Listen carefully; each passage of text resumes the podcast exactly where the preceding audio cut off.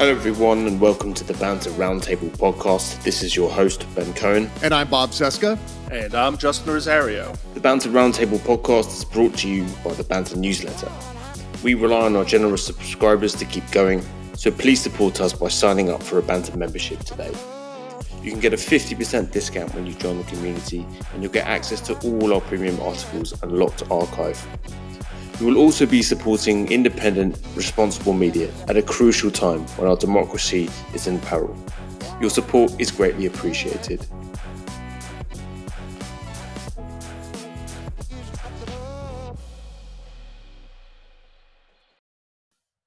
Hey, everybody, welcome to episode five of the Banter Roundtable podcast. Uh, guys, how are you this morning? Doing great, Ben. Thanks. How are Doing you? awesome. Um, I'm doing well. I'm uh, I, like you guys. I must be. You must be somewhat upset about the the Virginia res- result. Um, well, I actually live here, so I'm not Yeah. thrilled. not not. I just. I just saw a number: eight hundred thousand fewer Democrats voted uh, this time than did last year. That's not that's not a good sign. That's not encouraging, especially when I've been screaming about uh, making sure we uh, outnumber and out hustle the Republicans. That's probably not the direction we want to be going in. Certainly. right. it is I mean, not. Bob. This is your piece this week. Uh, you know, this is obviously this is the major story of the week, right? It's the the Yeah, yeah. the Virginia election, and you, and, and you published a piece this week, which is, um, I think, right on the money actually. And Well, it's basically yeah. What they need to get. What are the what do the Democrats need to get better at? They need to get better at. There's one thing that we need to do, and it's, it's yeah, uh, obviously. simple. Yeah, we've been talking a lot about every time this happens, every time there's a, a bad election for us, we talk about, oh my God, why, oh, why doesn't the Democratic Party do better with messaging? And I've been really thinking about that gripe and, and the dynamics of it um, in recent uh, months and years. And uh, the, the way where I've landed is I, I'm sick and tired of waiting for this one entity to do better on messaging.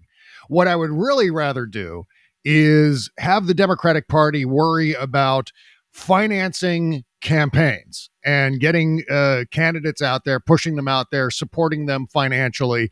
And uh, also, you know, there's an image thing that they have to keep in mind. But by and large, that's what the Democratic Party should be doing. What the rest of us should be doing is taking a look at how the Republicans are organizing their message. And what I've determined is that all messaging now is happening, well, not all of it, but a, a considerable portion of it is happening at the grassroots level. Specifically, what I'm talking about on the Republican side is they have a hugely well financed, on the ground messaging apparatus, infrastructure, whatever you want to call it, that supports uh, podcasters and and uh, authors, uh, certainly uh, radio personalities, uh, uh, TV networks, on down, even down to slush funds for legal defense for all of the above. You know what I mean? There is a massive infrastructure for supporting the what I've been calling the Red Hat Entertainment Complex. And that's where all of their messaging is coming from. And if you look at the dynamics between that and the National Party, and certainly Republicans on the Hill, uh, national political leaders like Donald Trump, in a lot of ways, the Red Hat Entertainment Complex is fueling the messaging for the party, not the other way around. They're not waiting around for the RNC to issue some sort of uh, you know, a, a, you know, like Moses coming down from the, the mountaintop with a tablet saying, "Here, you say this now." That's not happening. It's in the reverse of that. So, consequently, because they have this well financed organization in terms of uh, this entertainment complex, and I'm using using that phrase, you know, sort of loosely because there's it's more than just entertainment. But suffice to say, what we see as a consequence of that is we're always seeing the bulk book sales. We're seeing uh, Red Hat authors in the top 10 bestseller lists and so on. And they're in there artificially in a lot of ways uh, because they are Oh, it's completely because- astroturf. oh yeah, no doubt about it.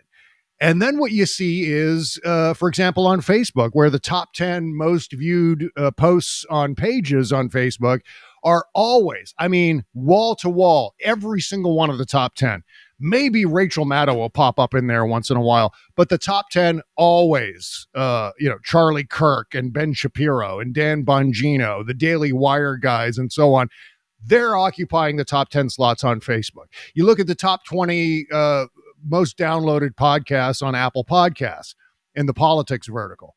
Uh, the majority is uh, the red hats, you know, uh, the same people that I was just listing uh, in that category. So, um, what that says to me is they have this machine going on, which you know, we have a little bit of it, but we're falling behind, certainly in the digital space. We should, liberals, Democrats should be owning the digital space. We're the younger demographic in, in a general sense. Republicans tend to skew a little bit older. They've got the AM talk radio thing sewn up because older people tend to listen to radio more often than younger people. But we always emerged, especially in blogosphere 1.0, the left emerged as as being synonymous with digital messaging and we've lost that we've lost that advantage big time uh, yeah. certainly over the last four or five years uh, going back to you know donald trump going down the escalator in 2015 uh, in that process these guys have been able to really uh, occupy all of these slots. And I think what we need to do, and this is what I was writing about uh, uh, this week for the Banter, is we need to uh, figure out a way to get our grassroots communication uh, machine off the ground, get it well financed, get the bulk book sales if we have to, things like that. Uh, and we can all do better when it comes to this. We can all support uh, more Facebook pages, or I hate to promote Facebook, but you know what I mean. Just in general, in a, right. in a general sense, uh, social media, uh, supporting more podcasts like this one, um, yes. and us, on down the line. You know what I'm talking about? Yeah, yeah. No, no, I, I, I agree. Look, here, here is a, here's a question though um, about the what type of media we the left is, is sort of engaged in, right? Because I do think that one of the criticisms that I that I hear constantly um, is that you know basically the other side they hate us, right? They the Republicans they hate Democrats. Yeah. The whole MAGA movement is about owning the libs, right? It's about owning kind of elitist snob snobby liberals. And I do. Here's what I will say, right? I do think that there is a there is a slight disconnect between the what voters want, um, what the general voter wants, and what you know uh, your very bright, educated college graduate um, working for the you know working for a Democrat, but wants for the for the for the country, right? You know, so if you that's why I think Joe Biden got elected. I think Joe Biden got elected was because he was able to build a broad coalition uh, he did appeal to kind of blue collar workers. He was very popular with you know African Americans, um, and for I think that, that, for a reason, right? He because he had this kind of old school Democrat vibe. You know, out of the out of the entire roster of Democrats in 2020, mm-hmm. Biden was the kind of the most old school blue collar type of a of, of a candidate, and I think that you know the media um, if we have lots more, I don't think more Vox is going to help the situation. Right? They they hate like Vox is basically almost encapsulates what what Republicans and the MAGA mob hate about Democrats. Yeah. Right? Intelligent, yeah, yeah, everything that you know what I mean. It, so so I wonder what you know, what does that look like? What does this new media landscape look like, and and and where do we need to be careful about those kind of things? Yeah, yeah. Well, I, obviously, I'm not so concerned about whatever the uh, Republicans might think of this messaging machine. In fact, if they're more pissed off by it, it's fine. Uh, it's fine with me. I think the Democrats as a party, and you talk about where the messaging machine goes off the rails for the, the national party itself is when they try too hard to win over Republican voters. And by and large, those Republican voters have gone bye bye. There's no convincing them. The, they're well indoctrinated into the Trump Republican cult. That is fait accompli. There's no bringing them back. But there are swing voters. There are still uh, plenty of swing voters who can be convinced, who can be swayed. Um, but I think in order to get to those swing voters, we need greater organization at the base level, if you know what I mean. Uh, like, you know, we're talking about center left on down to the progressive movement.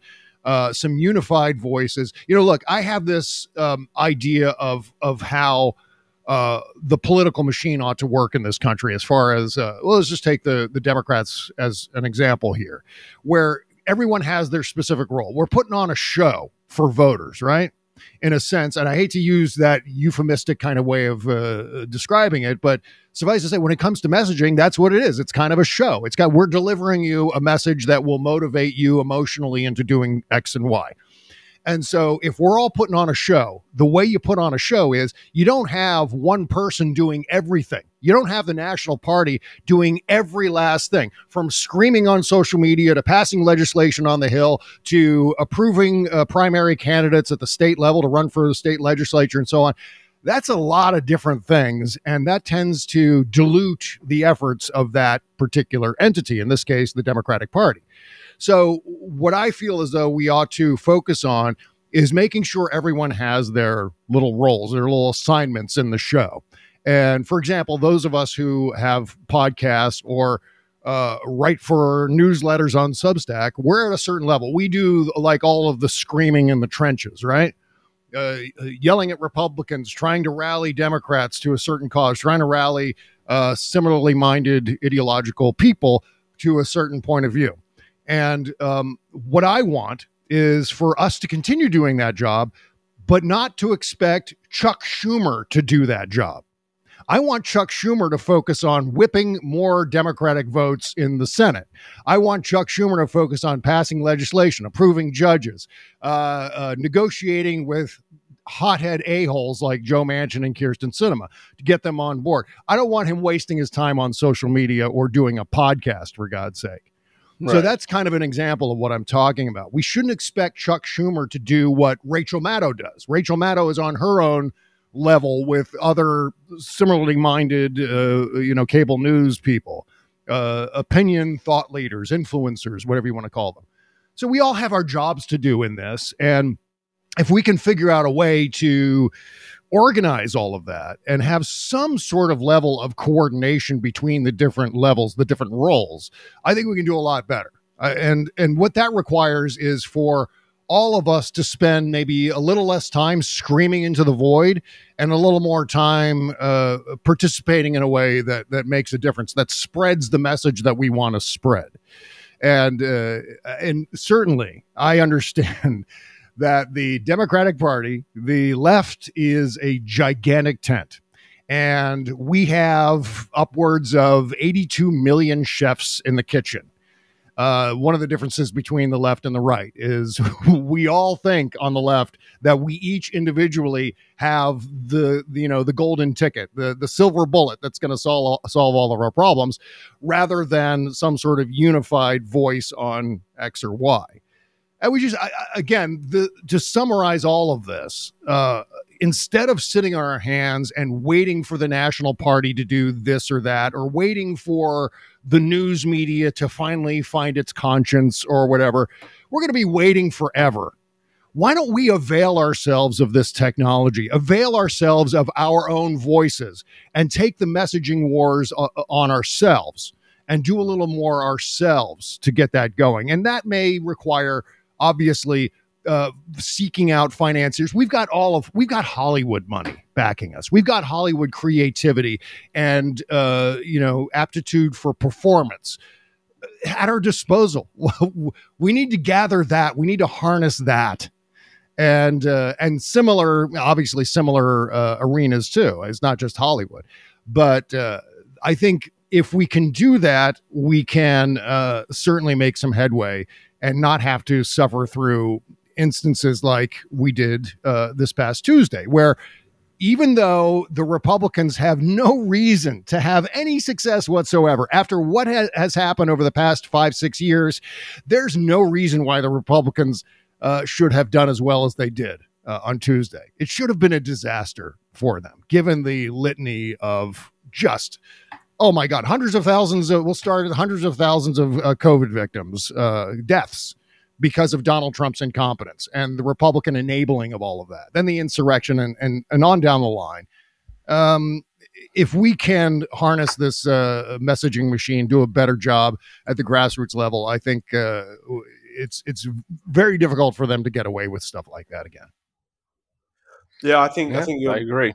I 100% agree with that. I mean, you know, it's like a, I think the media's role in all, in all of this. I think, you know, so at the banter, for example, I feel like, you know, not, it's not. I don't think it's it's our role to get Democrats elected, but I think it's our role to try to explain what is happening, right? If if that makes sense, right? So, um, and I think a lot of media companies seem to miss what's happening, right? Justin, you talk a lot about this, right? It actually, you know, this brings us onto your article All the Uh, time. ab- about about you know what's been happening in, in Montana and the whole both sides narrative, right? Which is immensely frustrating, and I feel like you know that we've done a lot of this work at the banter where we have tried to not say, "Hey, go out and you know vote for this person or that person," or, or although, yeah, I have explicitly said, "Please vote for Joe Biden," because otherwise, the end of uh, we're at the end of American democracy. So I don't know if you want to call that advocacy or just common sense, but I feel like it's like common sense, right? It's like It can be both. yeah, you, you we, we we're trying to explain what is happening. This culture that we've we, we've arrived at this weird dynamic and this weird intersection of politics and media, where the media just follows this this narrative. It's it's every time there's an election, right? It's over and over and over and over and over again. And Justin, this brings us to your piece uh, in about about what's happening in Montana, where you're essentially seeing um, uh, this whole both sides narrative. The media is just fallen into this whole, you know, both sides are just as bad. When it's clearly not both sides are not just as bad, right? I'm not. I wouldn't be saying elect Democrats uh, because you know I'm, I'm a shill. I'm saying it because there's a fascist movement on the on the right that's about Yeah. to that wants to overthrow democracy, and they did try to overthrow democracy on January 6th. We've seen that happen. So this Right. is They're like, still trying. they're they're still trying to do it. So it's not like again, you know, you don't have to be. I'm not. A, I'm not a fan of the Democratic Party.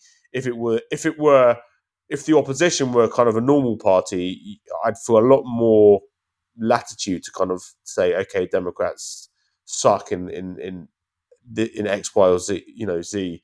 But right now, it's like there there are no two sides. There isn't one side versus left versus right. It's it's there are Democrats versus monkeys. now, come on. Monkeys are cute. Monkeys are cute. Exactly. So yeah, Justin, you, you you you wrote about this. You wrote about So, this week. so I came across an article in the Washington Post, and and it it, it made my head explode. Um, the the name uh, the art the name of the article is uh, Montanans used to live and let live. Today, bitter confrontations dim big sky cr- country. And as soon as I saw the title, I was I knew exactly what I was in store for. It was going to be, oh my goodness, everyone's so angry, and we don't know how it's happening and it's and I started reading it, and that's exactly what I got. And at this point, like you know, ten years ago, both sides, the both siderism thing was like, uh, come on, guys, really, you're still doing this crap? Are you serious? Now it is a willful exercise in bullshit because you cannot look at and it's not even two sides at this point. There are multiple sides. It's you're looking at Republicans who rejected Trump, right? But they don't want to, you know, they don't want to become Democrats, but they they're not they're not Trumpists, and those people are still opposed to the MAGA movement. And you have Democrats and you have independents, and then you have the MAGAs, right? So you've got roughly four sides here. And of those four sides, only one of them is going out there and whipping up absolute hate and rage and causing violence and and it's just threatening people and it's domestic terrorism and the other three are not engaged in this in any degree And somehow, according to this article, it's all sides. We, it's both sides. We don't know how it's happening. We don't understand why Montana is no longer civil, why it's no longer peaceful. We don't know how it happened. And the article takes great pains to explain nothing. It just throws it all out there as if it's all equivalent. Um, so one example of this is um, one of the art part of the article uh, is about um, in a particular town, nine teenagers have committed suicide in 16 months. And everyone in the town is getting, re- it's a small town, so that's a huge amount of teenagers. And everyone's getting really upset. And you've got three different arguments about why this is happening. You've got the MAGAs are complaining about a lack of dress codes and discipline. They're complaining about masks and pandemic restrictions. And then you have the other side, which is easy access to firearms. Now, the lack of dress codes and discipline, I, I wasn't even aware that was a thing. Like I hadn't heard that. I, I mean, I know the right is always complaining about you have to have dress codes and more discipline, but I wasn't a, I wasn't aware that was like a really big thing for them, and I hadn't heard before that that supposedly increases teen suicide. It doesn't. Right? There's nothing. There's no study anywhere that supports that, but apparently the right totally says that's a real thing. Um, and I had to go look for that, and I had to go look on some right wing websites, and that's a thing they believe, completely unsupported by any reality. And then there's the masks and pandemic restrictions, which the right has been saying for over a year is increasing suicides. That is also not supported by reality. And the actual opposite is true. They went, they researched that right? That's been researched all over the world because they kind of assumed that that's what would happen, right? People are wearing masks, they have to stay home, their isolation. They assumed there would be an increase in suicide, and that did not happen. Um, and they were really surprised by those findings, but it has been studied. There has been no increase or a very tiny increase, which they can't say for sure had anything to do with pandemic restrictions. But then you have the easy access to firearms, which is a very well documented issue that absolutely leads to increased suicides because it's a lot easier to kill yourself when you have a gun. Uh, so, but the article presents them as equal arguments. It doesn't say anything about which one of those is true, which one of them is not. They're just presented as all is equal, and it's tearing the town apart, and we don't understand how that's happening. Later in the article, it goes on to discuss people who live there, and it presents them. One of them is uh, a Republican who rejected Trumpism, and she started a podcast, uh, you know, bashing these people as because you know they they tried to take over they tried an insurrection. They're constantly causing problems. They're constantly you know being domestic terrorists. So she's been pushing back against that. Somehow this woman is the uh, moral and moral equivalent of another woman in town who is uh, an, an anti-vaxxer. She supports the insurrection. She believes that the uh, you know the election was fake, and she's all in all on board with reinsta- uh, reinstalling Donald Trump as president. But somehow the two of them are moral equivalents, which is bullshit. That's absolutely fucking ludicrous. There is no moral equivalent there. What's you the know? The, what, I, this is what I don't understand. Like, what, what is this instinct with people in the in the media? I mean, it's not everybody, but it's there's there's a sizable minority, maybe maybe even a majority of people in in main you know mainstream media outlets, and that that this is reporters in particular, and and this is what they do. They paint this both sides narrative. I, I just you know. Well, they got beaten down by decades of the right wing co- uh, screaming at them that they were liberal bias, liberal bias, and liberal bias. Now they're so terrified of being called liberal or liberal bias that they just automatically, and this has been going on since, I don't know, the 70s that they automatically default to well i don't have a i don't have any stake in this i can't and i can't say one side or the other is doing something It's just easier if I just don't say anything. I just report and say both sides are the same. You know, because if I if I take a side, I, I'm going to be accused of bias.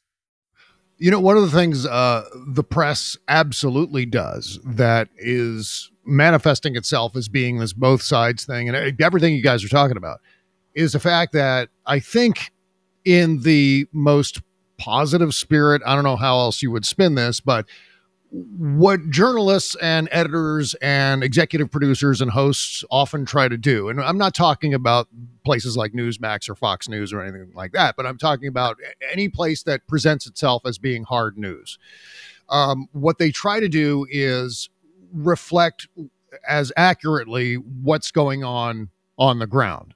And so, consequently, what they do is if they talk to Democrats, they feel like they have an obligation to talk to Republicans. And I'm, I'm speaking in simplistic terms. Oftentimes, it's let's go, uh, you know, talk to the diner people and see why they voted for Donald Trump and things like that. So, in a sense, they feel like they're um, they're reporting the news and they're being accurate uh, and they're being newsworthy because this is just where things are. And what happens, one of the many negative consequences of that is what ends up happening is they end up in that process amplifying the wrong thing or reinforcing the inaccurate or completely incorrect fantastical biases of what people are saying. And this goes back to what I was saying about uh, Virginia or uh, not necessarily what I was saying, but uh, what we've all been saying on some level since Tuesday, which is that I think the press spent too much time uh, merely saying that the Republicans are angry about critical race theory. And instead of saying there is no critical race theory, instead they say Republicans and people and moms and whoever are angry about critical race theory. Just reflecting what is happening instead of reflecting what actually is. There is no critical race theory. And that doesn't get reported. And that's what's frustrating. Instead of, you know, the same thing happens with uh, the congressional Democrats right now. It's like because of these two senators, Manchin and Sinema, well, it's all the Democrats can't do a goddamn thing. And, and people are frustrated with the sausage making in Washington. And why can't the Democrats get this one thing done? Well, it's not as simple as that. And I wish the press would emphasize the fact that it's not as simple as that. But what happens is when you need to capture someone's attention as quickly as possible because of the millions of uh, sources for information that we have now, plus streaming services and everything else, we all got our phones and so on. Uh, they have to digest this shit in as concise a way as possible or as simplistic as possible. And so that ends up skewing the news off into this realm of reinforcing critical race theory, reinforcing uh, Democrats in disarray, and so on. And it's not well, accurate. It's not what's well, happening. It's also it's also something they do on purpose. Like when when the press is complaining about gridlock, it's Congress is gridlocked or politicians are gridlocked and Washington's gridlocked, and they know it's not. They know it's Republicans. Yeah. They know Republicans are the reason for it, but they can't say that because then it's biased. Mm-hmm. You know, it's like you know Washington's so angry. The, the, the you know the dialogue is so angry. The angry the dialogue is so uncivil. It's not uncivil because of both sides. It's Republicans 40 years of calling us baby killers and terrorist lovers. Yeah. You know, right now they're literally turning to fascism and openly talking about mass executions. How is this our fucking fault? Because right. we keep winning elections every four to eight years because racist white people aren't having enough racist white babies? Hmm. You know, there's a phrase that's popular among white nationalists, right? It's we must secure the existence of our people and the future for white children. Uh, what is it? The 14 words. They they they love that. And we're just one or two election cycles away from the Republican Party adopting it as official part of their freaking platform. And I promise you, when that happens, the press will swear in a stack of Bibles that the left is just as bad mm-hmm. because they can't say anything about the Republican Party without also saying but the left. You know, yeah, yeah. the Republicans doing this, but also the left. Yeah, like look, I I wrote about this week. Um, uh, I wrote about Marco Rubio's um, new bold economic vision, right? And and one of the things I did w- while writing this piece, so Marco Rubio um, laid out his grand new vision for a new um, populist economic platform for the Republican Party.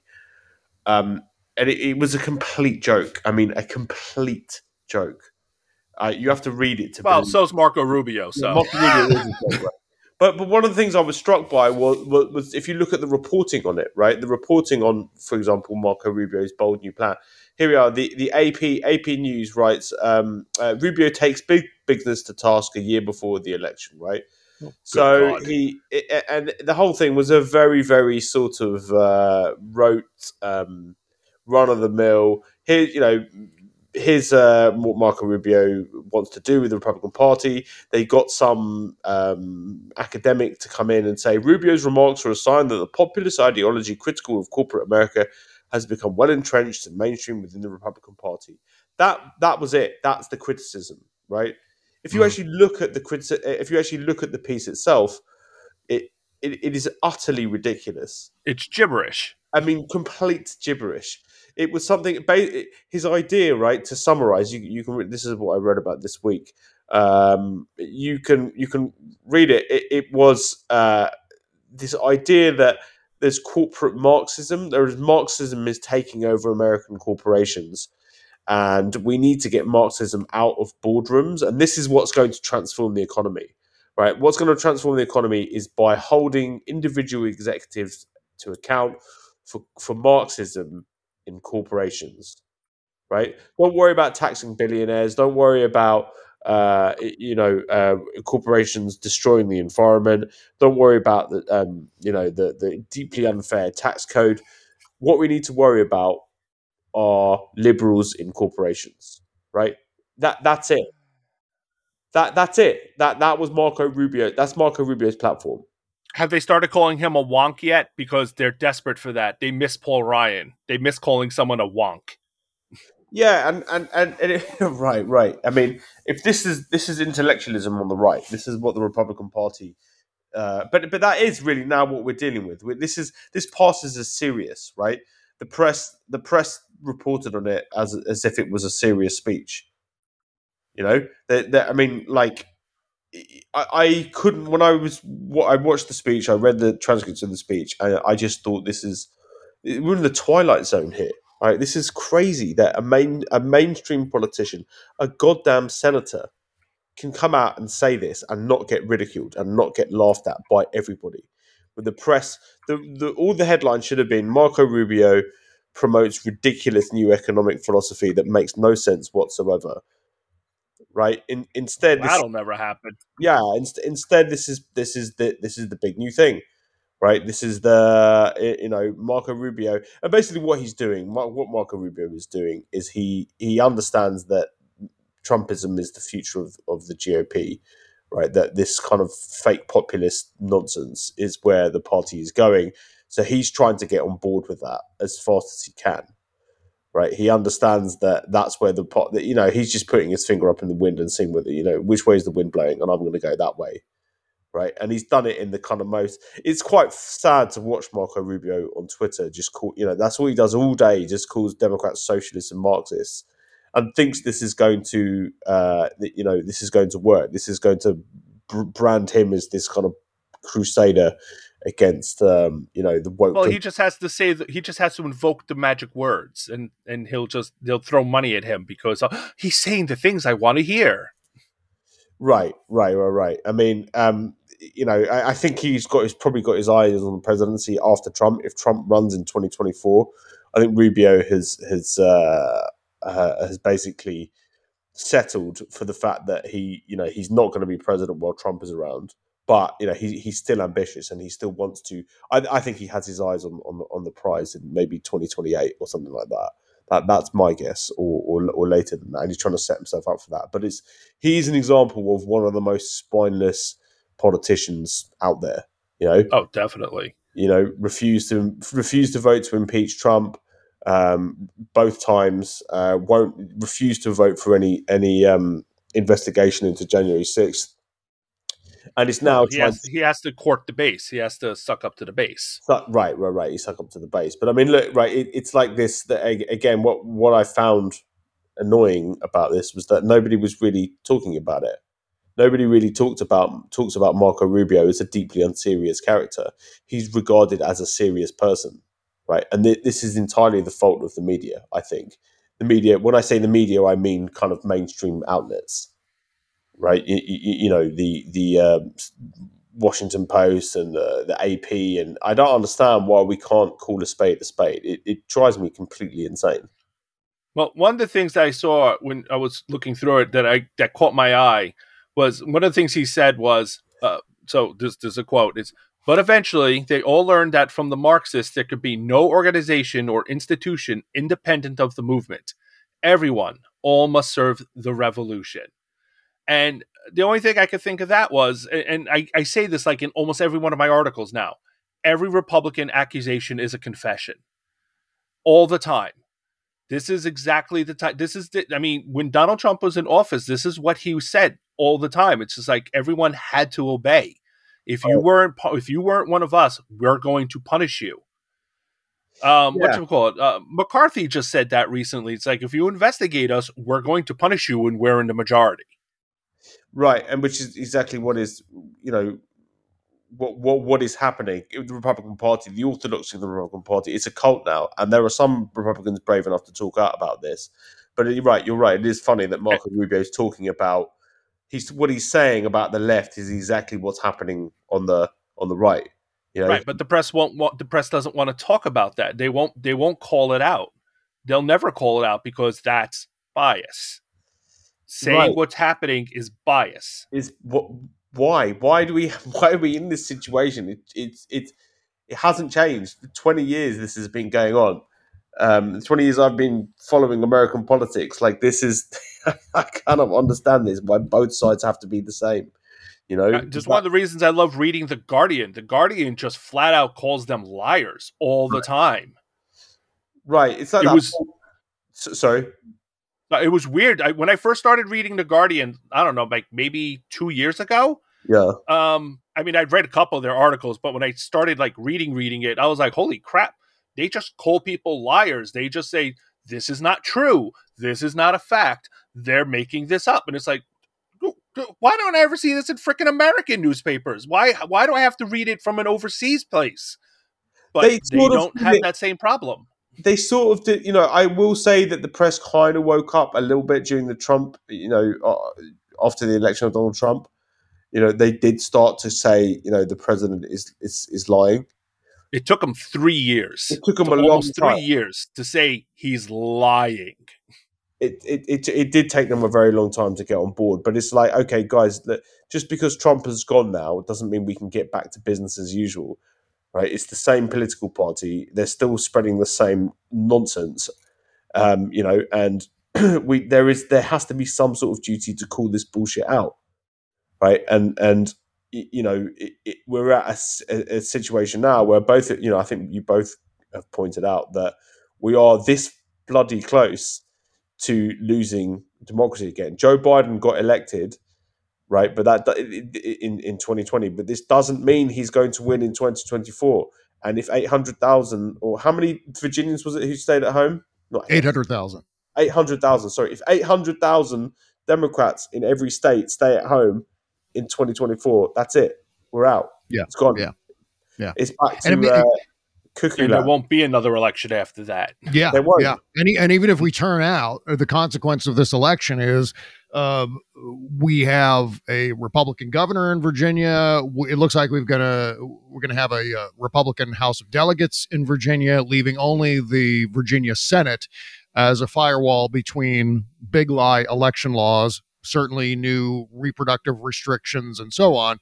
Uh, the the Virginia Senate is the only firewall between all that crap and the rest of us, and uh, that's what's happening. Plus, the if you put the uh, big lie election laws into action, that jeopardizes the 13 electoral votes for 2024. So, yeah, elections have consequences. We need to reprioritize, I think, because uh, as Democrats, we're still looking at candidates who will, you know, put lead in our pencils. It's just I'm I'm sick and tired of it. We, you know, right now we have to focus on the biggest issue that we face as a country, which is the demise of democracy. And without democracy, none of the other crap gets done. Yeah, well said, um, guys. On that on that positive note, we're go- I'm, swear to God, we're gonna end an episode on, a, on an upbeat one of these days. I swear it's gonna happen. We yeah, will. you know what? It's mostly my fault. I'm sorry. I've just I'm in, I'm in that place. It's you know I'm trying to rally people here uh, to the reality that we're facing, and I think so many of us are uh, neglecting what is uh, staring at us in the in the face. I mean, they're talking in, in Texas about burning or not burning books, but certainly pulling 850 different books that uh, Well, the burning comes next. and so on. Yeah, I mean, we're in that mode again, and it's happening slowly, but it's happening. Yeah, I, I- you know, there's only so much we can do. That we can scream though, right? Until it, until we, it, what I, invariably, what happens is we lose, and then people wake up, and then I think sometimes you have to, uh, you know, thankfully, I think this Virginia election it wasn't so serious that it you can't we can't recover from it, but but hopefully it should serve as a wake up call. I, I really Yeah. do. Um, Well, we did keep New Jersey, and Yes. that that's kind of a big deal because that doesn't That's happen very often. That that is a big deal. You're right. That's a positive note. Hey, we left it on a positive Yeah. note. Hey, there you go. Thanks, Justin. guys, uh, um, uh, audience, um, banter listeners, thank you so much for listening. We really appreciate it. Make sure that you are following us on social media, Facebook um, dot com backslash the daily banter. Uh, you subscribe to the newsletter um, at the banter dot substack dot com. Um, you're following us on Twitter at the daily banter. Uh, you can also subscribe and get 50% off a premium membership. You get access to all of our online, all, all of our content behind a paywall. Please follow uh, Justin. Justin, your uh, Twitter handle Just- is, Justin D. Rosario, R O S A R I O. and Bob, your Twitter handle. Sucks. It's, it's, it's Bob Cesca underscore. There's an underscore in there, and then the word go for some reason that I don't remember. So Bob Yeah. Cesca underscore go on Twitter. Yeah. I was going to say I was going to try and do it myself, but I didn't want to miss where the underscore was. So anyway, if I clear clear that up. Go to bobcesca.com as well. Listen to Bob's podcast. Thank you for tuning everybody in. We're going to leave on this Thanks, positive guys. Hope you all have a nice weekend. Take care.